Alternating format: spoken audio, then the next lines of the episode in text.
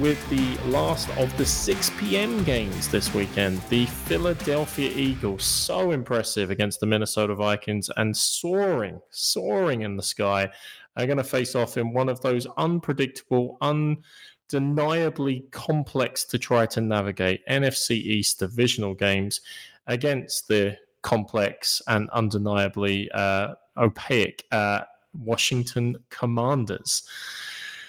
Colin, who are you going in this one and why? Well, this is um, ob- obviously Brian's favorite of the 6 p.m. Uh, suite, suite of games with these two teams going up against one, one another.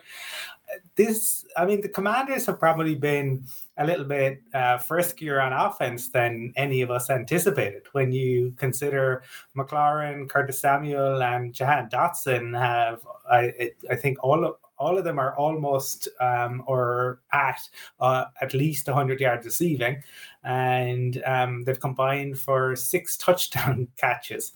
They had 10 touchdown catches uh, for their receivers in all of last year.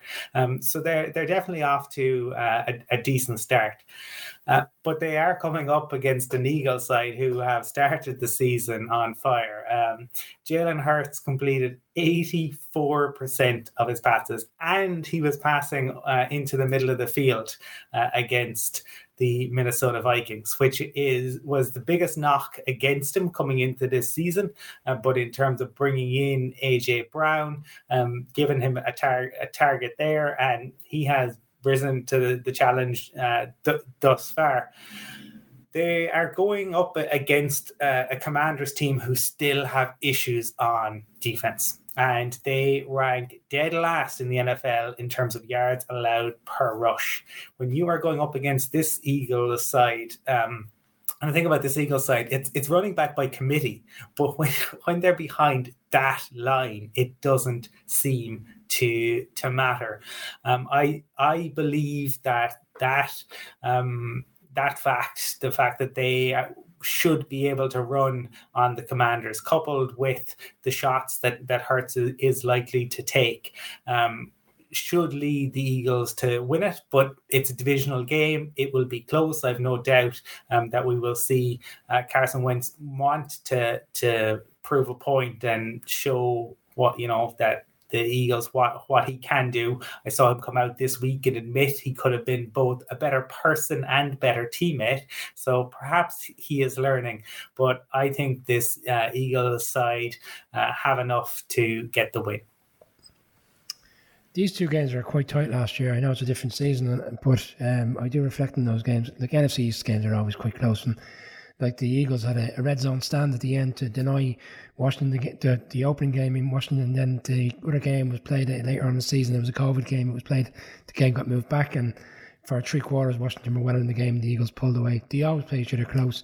Yeah, I can I can understand Colin's concerns around the Washington defense, but they are getting two safeties back this weekend: the strong safety and the free safety, which I imagine will help in terms of trying to stop the run game. And they do tend to have better games against Hurts. I don't know it's down to the fact that three of the defensive line and the front seven played in Alabama and played on the same team as Hurts. Maybe they, they know the good and the bad of what that player entails. And then you look on the other side, Washington's offense this season. Second best passing offense in the league, second best quarterback rating in the league in Carson Wentz, seven touchdowns over 660 yards, going against a defense that played well on Monday night, but I'm still concerned and I saw what Detroit were able to do to them in week one. Dotson has three touchdowns already at 99 yards. He's going to go up against Maddox in this game. Maddox had a terrible game week one, kind of rebounded last week. So if you're going to keep him off the two main guys in Slay and Bradberry, and then even that they're going to have to manage Curtis Samuel, McLaurin. I think Washington have all the weapons. They're at home. They won their first game. They put up 28 points. They put up 27 last week. They can live with them. The Eagles haven't scored in the fourth quarter of either game because they've been easing off. I think they're going to be in a game right into the fourth quarter on Sunday. And I'm going with the upset. I'm going with the Commanders. I, mean, White Fang comes to mind. Hilary Mantel wrote Wolf Hall. Um, I, I mean, the Wolves, the Lone Wolves, are circling uh, all week in this regard. Um, I, I'm I'm gonna weigh up Brian how many times you pick the Eagles all season, if truth be told. But look, you are right. And I said at the start, NFC East games are always very tight. This is actually the first NFC divisional game, uh, divisional rivalry game of the season. Uh, the next one comes up on Monday Night Football, and the Cowboys go up against the Giants. So interest obviously lies ahead of seeing how these divisional rivals match up. Um, and Colm, you call out. Um, sorry, Brian, did you call out about Alabama um, and Allen and um, trying to remember the other yeah, Allen and Payne. That's Payne, it. Yeah. Allen and Payne yeah. used to play in Alabama. I saw them during the week, and they were talking about the fact, or Payne was talking about the fact that uh, Nick Saban used to shout at them all the time about containing Hurts and about making sure to keep contain, keep contain. You don't want Nick Saban on your case in relation to that. And for all that's been said about Hurts, and you know, I've said a few things myself about my belief in his ability to get the ball down the field. Uh, uh, you know, he has gone through a lot as a player already. When you think back to his times in Alabama, you think back even to his start in the Eagles, and it's not the easiest crowd or, or set of fans to win over. Um, he is certainly playing through adversity generally. What mustn't be overlooked is this Eagles offense is pretty damn explosive. They're they're they're up there. They get chunk plays all the time. They're racking off big runs. They're racking off good, solid completions uh, down the field, and that is something that we have not seen from the Commanders. It's something we haven't seen from Carson Wentz, in fairness, since about 2016, 2017. Generally, um, overall, when I compare the two quarterbacks, when I compare what the Eagles' running game is doing, and most importantly, and Colm, you dealt on this really well, what the defense is capable of. I honestly, even though I believe it should be close as a divisional game, I don't see it being that close. And I feel, feel that the Philadelphia Eagles are going to run, run, run, and then run away with the game. So I go for the Eagles to take this game. And Michael also agrees. So, like I said, Brian continues uh, uh, on a Wolfie trip. Starting off our late window games, let's kick off, guys, first of all, with the Jacksonville Jaguars at the LA Chargers. Colm, who are you got on this one? Well, this is, uh, I, if we had probably picked this game two or three weeks ago before the season started, um, I think it would have, for me, it would have been probably very straightforward at at that point. Um, but I I think the Jags are ahead of schedule in terms of where I thought they'd be. Now some of that is I think a testament to just how bad things were under Urban Meyer last year. Um, you know, so they were always going to take a step forward when that circus had left town. But I, I do think that the players have also responded to, to Doug Pederson and he has made positive impacts there. Um, the the defense is playing really well, and what they are doing in terms of their ability to get to uh, the opposing uh, quarterbacks uh, is impressive. They we talked about it on um, Monday night in terms of Christian Kirk and the way in which they're using him in interesting ways. You you pay somebody that much money, uh, you know, you want them to kind of be the focal point, but he is, uh, I suppose, kind of open things up for uh, Trevor Lawrence. They they still have a ways to go. You know, they are they're by no means. Um, where they, I think, would like to be, um, but they're certainly moving in, in the right direction. This this Chargers team, so so much talent. Um, but they now have really serious in, injury concerns. Um, J.C. Jackson and Corey Linsley are both doubtful, um, and Keenan Allen um, and Justin Herbert are questionable. Apparently, Herbert is going to be a game time decision. Um, e- even if he plays, like how how much you know how much pain is he going to to be in? And I have no doubt that that Jacksonville front is going to look to um, make him uncomfortable. Um, you know, and uh, a, a rib injury, you can take the pain injection, but every every time, no matter what it, what you do every time you throw that ball every time you tuck it every time you you take a, a qb hit or a sack it is going to impact on it the the Chargers, I, I, think, still need to figure things out a little bit on offense, um, and for for the reason that I don't know if Herbert is going to play.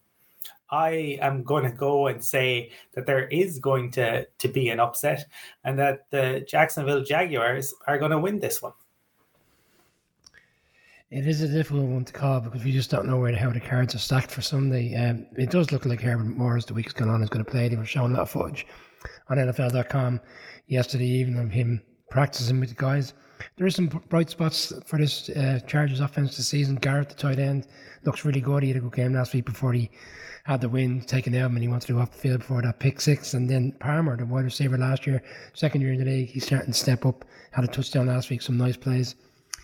If the offense is there, Keenan Allen for me, like he's getting to a stage of his career where he's yeah he's out, but I don't think he's a big loss. We, we have to see Williams have a strong game as he did last week. But again, it's all down to how Herbert is. They're going to have to rely on the, on the running game. It's it is a running game by committee. They've got three or four new, two new running backs from the draft, and then doing uh, guy last year, Kelly on the back of Ekeler. So you'd imagine they try their utmost to get the run game going.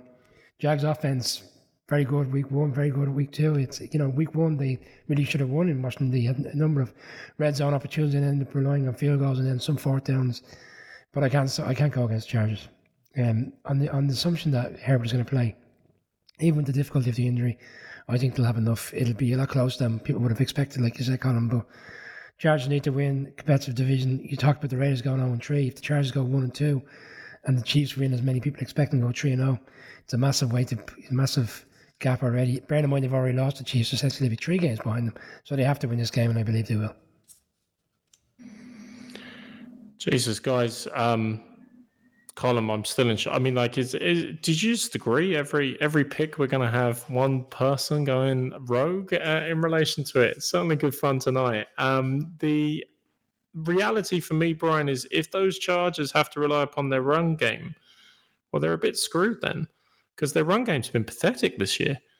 Um, they're averaging 2.7 yards a carry. They've gone negative yards or no gain on 15 of their 55 rushing yards.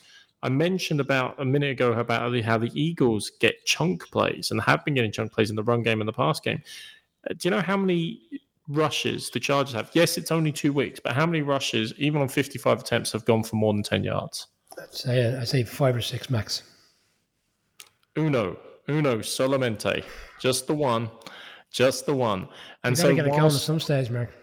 They they do. Well, again, if Justin Herbert doesn't play and they're relying upon Chase Daniel, the career backup, to step into the play. I mean, his career backup of 13 years in the NFL. Um, it's the dream job, isn't it, guys? You never have to play and you get all these lovely paychecks along the way.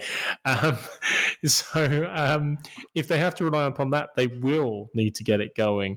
But the Jacksonville Jaguars defense has been quite stout and has certainly been appearing. And Trevor Lawrence, I mean, really, I want to see Justin Herbert play because I want Justin Herbert and Trevor Lawrence to have a proper who has the best hair.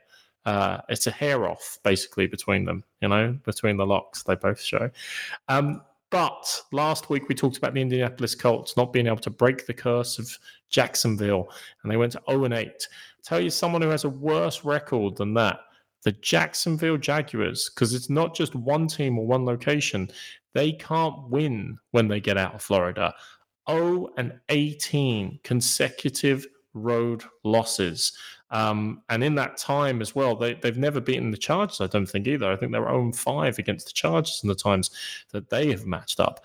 Um, there's a curse for you. The Road Warriors won't be able to road it up uh, because they've never been able to road it up. Trevor Lawrence's education continues. And even with Justin Herbert maybe hobbling in, maybe not able to play, I'll still feel and believe the Chargers will have just enough to see them off. Michael concurs. Colin, you're lone wolf in it yet again.